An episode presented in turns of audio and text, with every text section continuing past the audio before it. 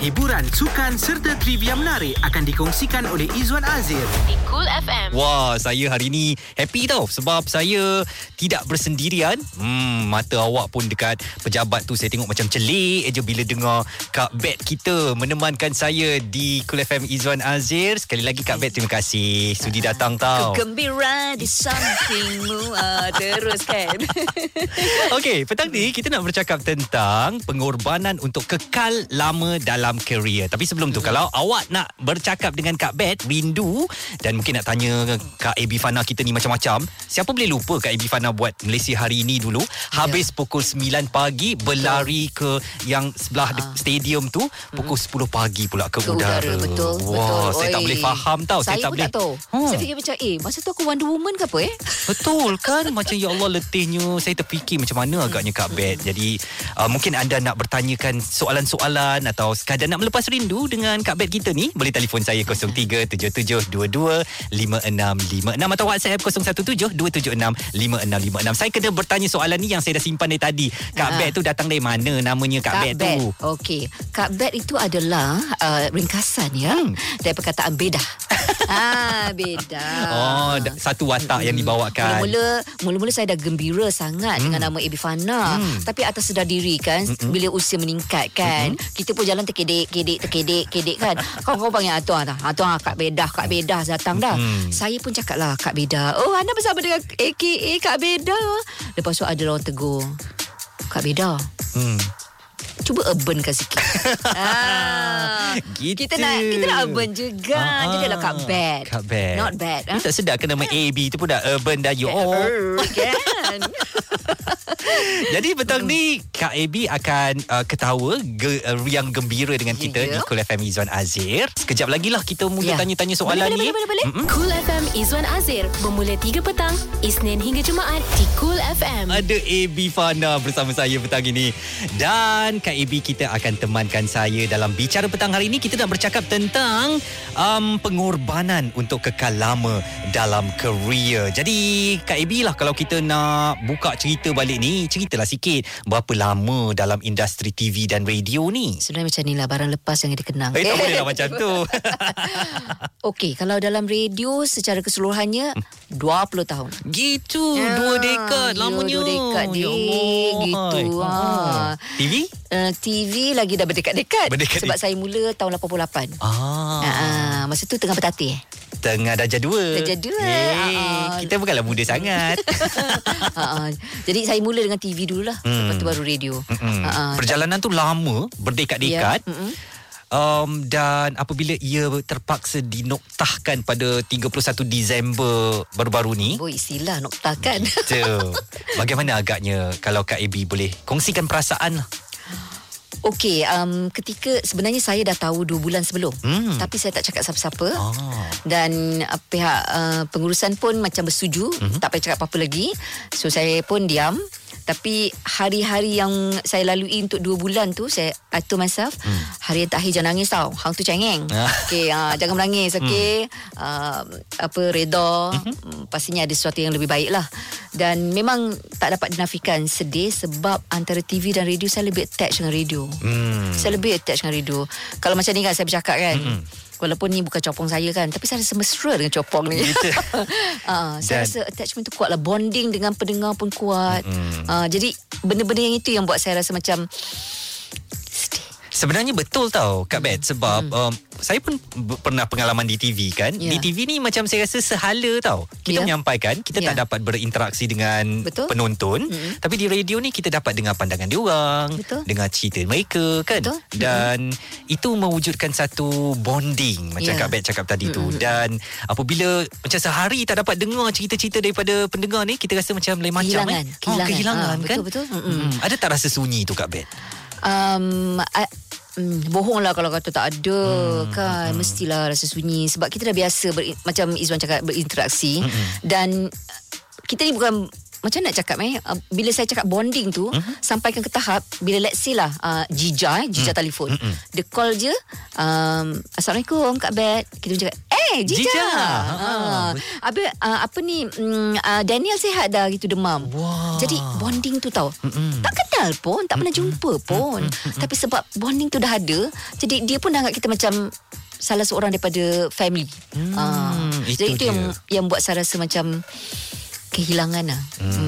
Kak Bed ajar saya tau, tunjuk ajar tau. Kalau ada salah silap mana-mana tu, tegur kita. Budak baru ni, baru 6 bulan you all. Sebenarnya saya ada mendengar ya. Saya ada mendengar. Saya ini ikhlas jujur. Tak ada siapa-siapa pun yang cubit saya kat belakang ni. Nak tengoklah Izwan Azir tu macam mana ya. Awak improve banyak. Serius awak improve. Lepas ni kita minum belanja.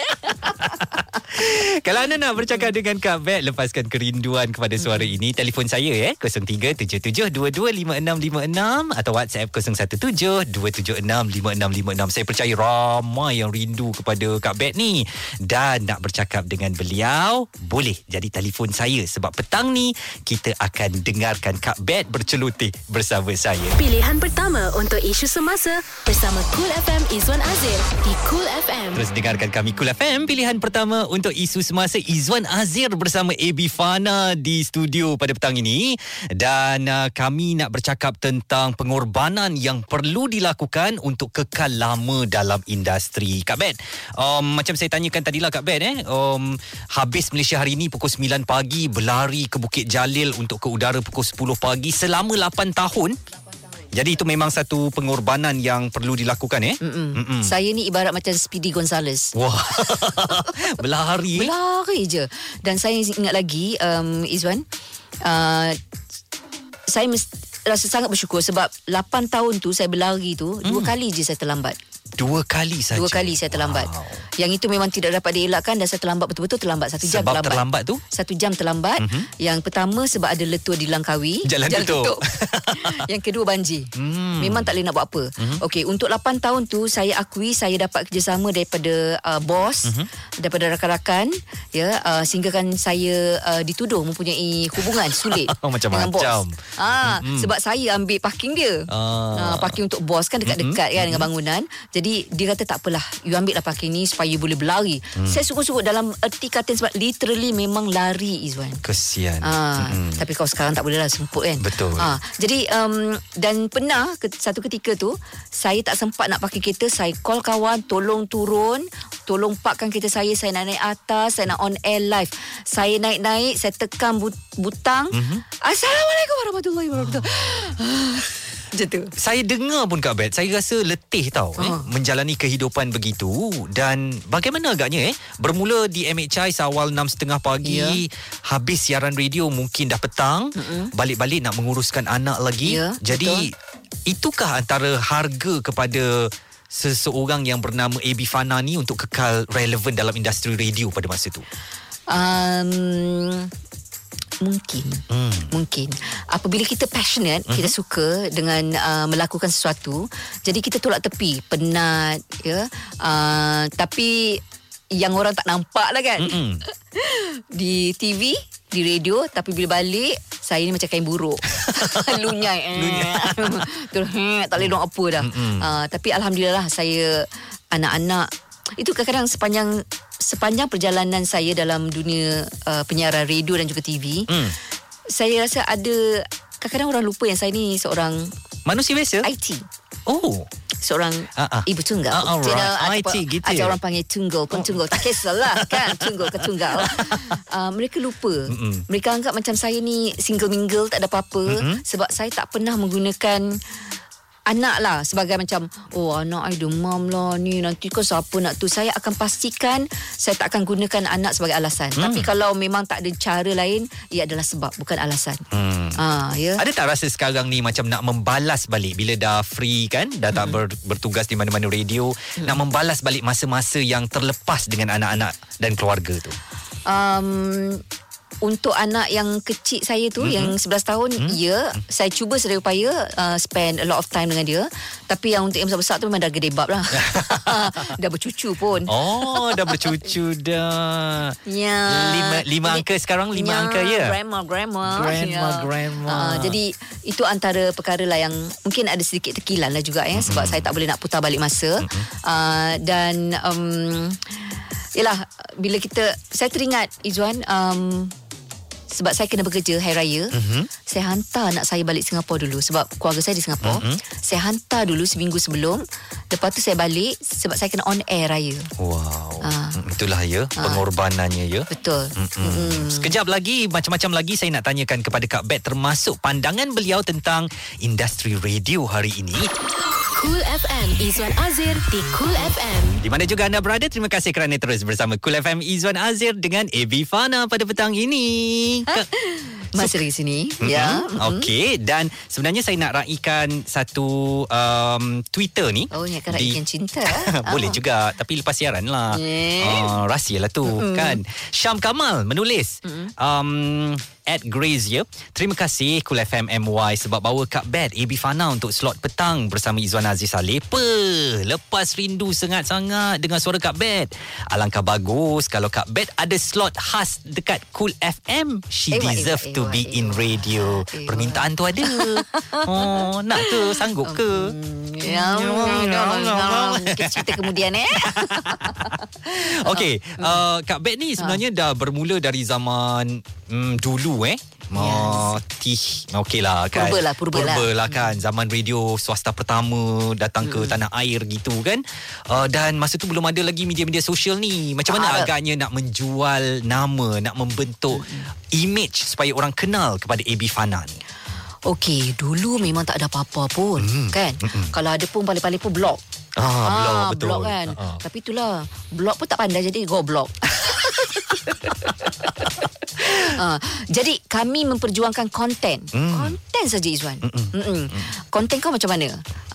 Adakah konten yang mengusik-ngusik? Patutlah masa tu ada cerita hantu apa semua. Yes. Sebab itu setiap satu DJ ataupun penyampai, dia mesti ada persona dia sendiri. Kita tahu ada orang tu dia suka yang rock, ada yang rock kan, ada yang Hindustan kan, ada Hindustan. Okey, ada yang cinta-cinta, yang ada serem-serem, ya, Jawa-Jawa pun ada juga itu. Jawa-Jawa ya. Kat sini pun ada. Lepas tu Speaking London pun ada juga. Oh, ada juga. Itu ada seorang tu Adi dengan Nasa. Kan dia ada ni apa, double pakai. Dia cakap putih, Nasa cakap Melayu. Jadi konten tu penting, karakter tu penting, persona tu penting dulu.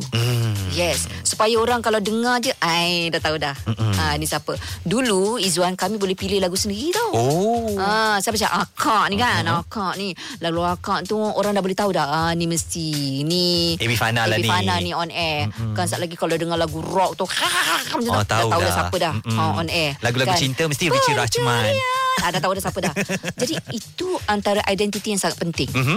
Masa kita dululah tak ada social media. Okay. Itu yang menguatkan. Kalau bercakap tentang radio zaman sekarang ni, macam mana agaknya Abby Fana melihat industri radio? Anda dah free sekarang, dah tak terikat dengan mana-mana. Jadi saya jangkakan mungkin ada pandangan yang ikhlas dan jujur dari hatilah. Sejujurnya saya tak tahu. Sejujurnya sekarang ni, dalam industri radio, kalau tanya siapa-siapa pun, kita pun tak tahu. Tak tahu dalam erti kata macam mana tau. Dulu kami tahu yang dengar kami adalah pendengar. Tapi sekarang kita tak tahu yang pendengar kami ni pendengar ke ataupun follower. Sebab kita dari social media. Okey. Dan sebab sekarang ni nampak-nampak gayanya.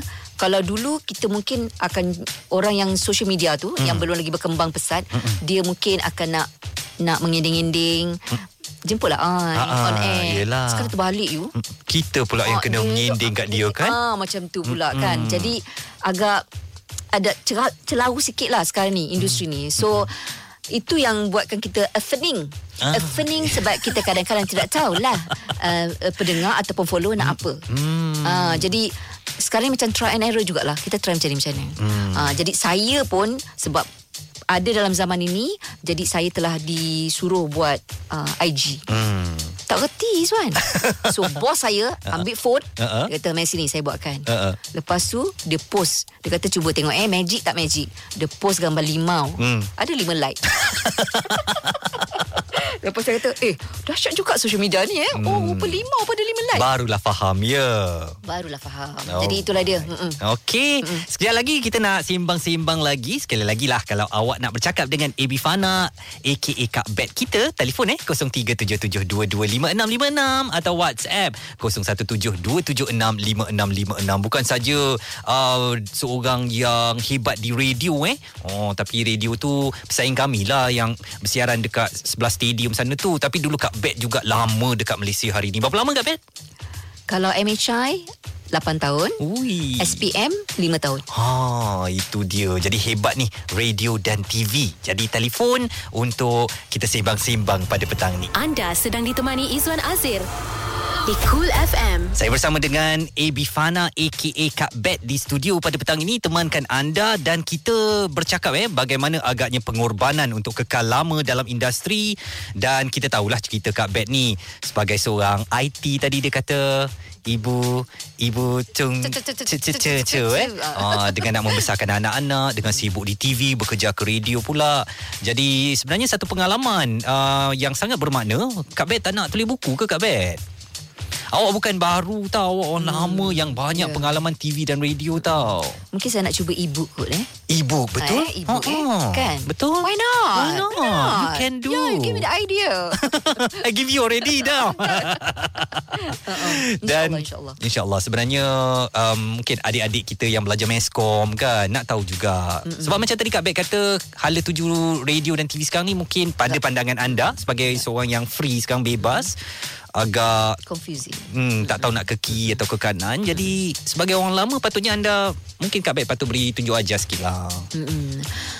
Yelah, dengan adanya social media ni dia jadi celaru. Tapi the good news is okay, the good news is radio masih relevan. Betul.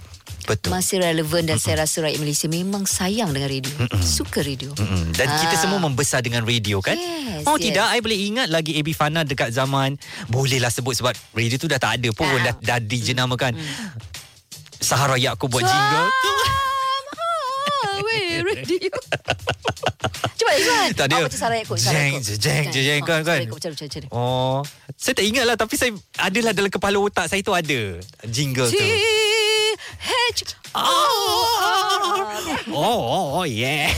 Betul. Itu dia. Jadi sebenarnya kita semua membesar dengan radio, dan kita dibentuk sebenarnya pemikiran kita dengan radio. Dan macam saya katakan, kita berdua ada pengalaman TV. Dia berbeza kan, dan tak sama. Zaman tu berbeza kan, dan feel tu pun lain sikit. Betul. Dan tapi itulah masih relevan. That's the beauty of radio lah. Cakap putih akak kan. Kita nak bersama dengan seorang pemanggil kita ni, Pak Lokman dari Gurun, Kedah. Apa agaknya yang nak diperkatakan dengan Kak Bed kita ni? Pak Lok nak tanya lah, Abby sekarang ni bertugas lagi ke? Tu dia Kak Bed, peminat nak tahu lah ni buat apa. Assalamualaikum. Waalaikumsalam warahmatullahi taala wabarakatuh. Pak Lokman. Ya. Lah ni kan, Cik tak ada lah terikat dengan mana-mana radio. Cuma sekarang ni Cik pun terjebak sama dengan social media. Jadi sekarang ni Cik sekarang ni ada IB channel. Bagus-bagus. Alhamdulillah. Nanti boleh tengok lah. Tu dia. Pak Lokman ada media sosial tak? Pak Lokman Ada. Ada Facebook ke apa ke? Ada. Facebook ada, WhatsApp semua ada. Ada WeChat ada. Mana tahu lepas ni Kak Bed kita nak intai-intai Facebook Pak Lokman. Pak Lokman ni yang betulnya kerap dok telefon radio Kedah FM. Ya ke? Sama Mutiara FM kenal aku. Ada apa Iskandar apa kenal aku. Dia Kedah. Long aktif kan. Kawan-kawan kita lah tu kan. Geng-geng ada Iskandar. Rindu tak bila kata Abby Fana habis dah siaran di radio tu lah kan? Dan sekarang tak dengar suara dia, tak dengar dia usik-usik kita lagi. Memang rindu pun. Awak Cik baru tu tak mahu. Pak Lokman. Pak Lokman cakap rindu ni tak takut ke? Tak lah, tak takut lah. Baby macam anak Pak Long lah. Oh, betul no? Saat ni ada yang tunggu jeling, pegang penyapu tak ada malam no? Ni tak makan ha? Macam anak tau. Betul lah dia. Dia tahu tak cik berapa umur? Ya Allah, cik rasa berkembang sangat tak bila orang cakap macam mana muda. Pak Long kena hantar WhatsApp. Kita pun dah tengok gambar dia. Hebat sekali. Handsome ke? Nanti kita tengok. Kejap lagi. Cool FM, Izwan Azir di Cool FM. Izwan tak bersendirian, saya bersama dengan Abby Fana aka Kak Bed pada petang ini. Terima kasihlah Kak Bed sebab temankan saya. Sama-sama kasihlah. Saya pun nak bagi juga awak lepas rindu. Kan. Jadi terima kasih banyaklah. Saya rasa macam akak terharu dik. Macam tu. Wayang tau kakak ni. Over sangat kan. Tapi sebelum kita nak tanyakan soalan yang terakhir lah ya. Jadi mungkin harapan, nasihat Kak Bed lah kepada saya, orang baru dalam dunia radio ni. Kita nak dengarkan dahulu. Ini dia Zali yang nak bercakap, nak berbual dengan Kak Bed ya. Assalamualaikum. Waalaikumsalam Kak Bed. Ya Allah Zali, lama tak dengar Kak Bed. Rindu rasanya. Apa khabar? Saya pun sepanjang mana lagi suara Kak Bed. Kan habis saya tanya dia Kak Bed dah berhenti punya. Bukan berhenti dinoktahkan. Tahu itu dia pinjam perkataan kita dinoktahkan. Dulu tak salah saya masa Kak Bed pun pernah baca berita kan dekat TV. Dulu lah tak salah. Saya pernah baca berita. Wow. Excuse me. Masa dekat Metro News, Metro Vision. Oh, Metro Vision. Metro Vision. Yes. Saya baca berita, saya jadi penerbit. Dengan RTM pernah kan? Siapa dia?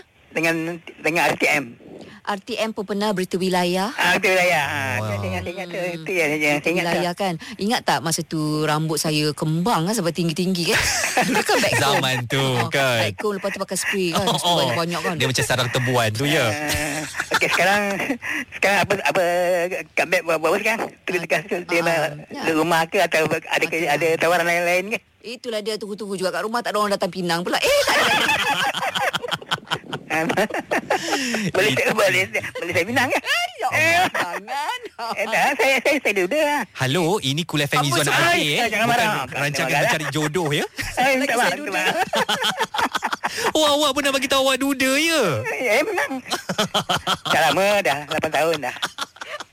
Itu dia Kak Bed, 8 tahun dah. Orang dah lontar tu, orang dah smash tu. Sanggup tak orang panggil dia bagi bola tanggung tu? Amboi, bukan main dia, bukan main lagi ya. 8 tahun ni 8 tahun. Itu dia.